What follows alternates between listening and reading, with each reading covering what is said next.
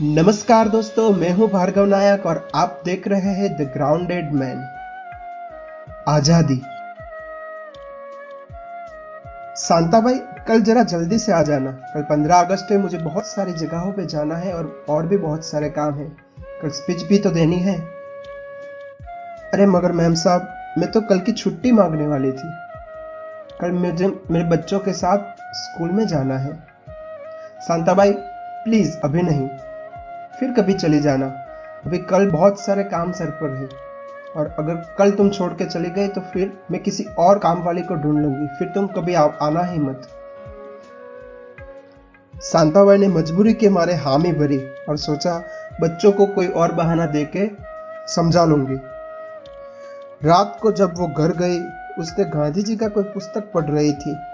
तभी उसने सोचा कि अगर गांधी जी अंग्रेजों की गुलामी से अपने देश को आजाद करवा सकते हैं तो क्या वो खुद को इस गुलामी से आजाद नहीं कर सकते। बस ये विचार उसको पूरी रात सोने नहीं दे रहा था और सुबह उठकर ही उसने पहले मैम साहब को फोन किया और बता दिया कि आज से वो काम पे नहीं आ रहे हैं। और मन ही मन उसने सोच लिया कि कुछ भी कर लूंगी लेकिन गुलामी कतई नहीं करूंगी। और इस तरह 15 अगस्त की सुबह ही उसने खुद को गुलामी से आजाद कर दिया। फिर क्या था, देखते ही देखते 3 सालों में शांताबाई एसोसिएट्स उसने शुरू किया और अपने जैसी 400 से भी ज्यादा महिलाएं आज उसके साथ काम कर रही है। और ये महिलाएं कभी किसी की गुलामी या किसी के अधीन नहीं है। वे अपनी शर्तों पे अपने नियमों के अनुसार काम करती है। और आज कांताबाई एसोसिएशन में हर काम वाले को अपना फ्रीडम, छुट्टी और हर वो चीज मिलती है जो वो पहले कभी सोच भी नहीं सकते थे। दोस्तों, क्या आपको कभी ऐसा महसूस हुआ है कि आप आगे बढ़ना चाहते हो या कुछ काम करना चाहते हो लेकिन कुछ चीज या कुछ पुराने रिवाज जो हमें पीछे खींचता है, जो हमें रोकता है और हम वो चीज़ नहीं कर पाते।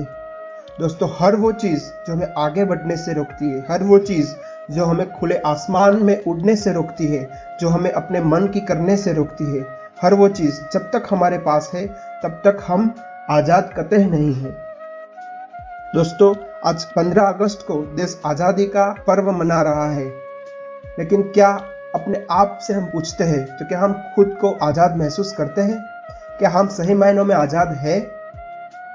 नहीं दोस्तों, अभी भी हम ऐसी काफ़ी सारी जंजीरों में जकड़े हुए हैं जो हमें आगे बढ़ने से रोकती है। ये जंजीरें आज हमें दिखाई तो नहीं देती लेकिन हमें अपने मन की करने भी नहीं देती। तो आइए इस आज़ादी के महान पर्व पर हम उन अनदेखी जंजीरों को तोड़ते हैं और सही मायनों में आज़ादी का पर्व मनाते हैं। जय हिंद, जय भारत, जय जवान, जय किसान।